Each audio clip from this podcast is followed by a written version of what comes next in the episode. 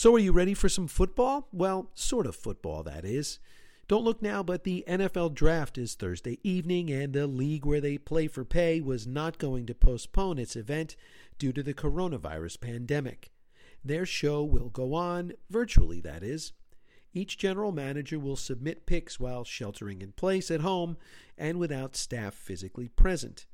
This process will spare Commissioner Roger Goodell a steady stream of boos every time he shows his face, and it will spare us from having to endure his completely contrived minute long bear hugs with each and every draft choice.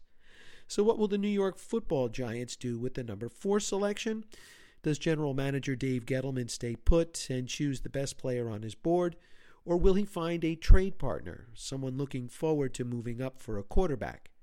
Seeing that he has never traded down before leads me and practically everyone else feeling that he will either go with Clemson linebacker Isaiah Simmons or one of the Hog Molly offensive tackles, Jedrick Wills from Alabama, Tristan Wirfs of Iowa, Mekhi Becton of Louisville, or Andrew Thomas from Georgia.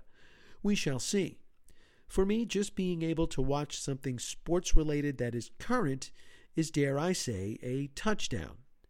I'm John McAlevey, and this is the Daily Brief from moresportsnow.com.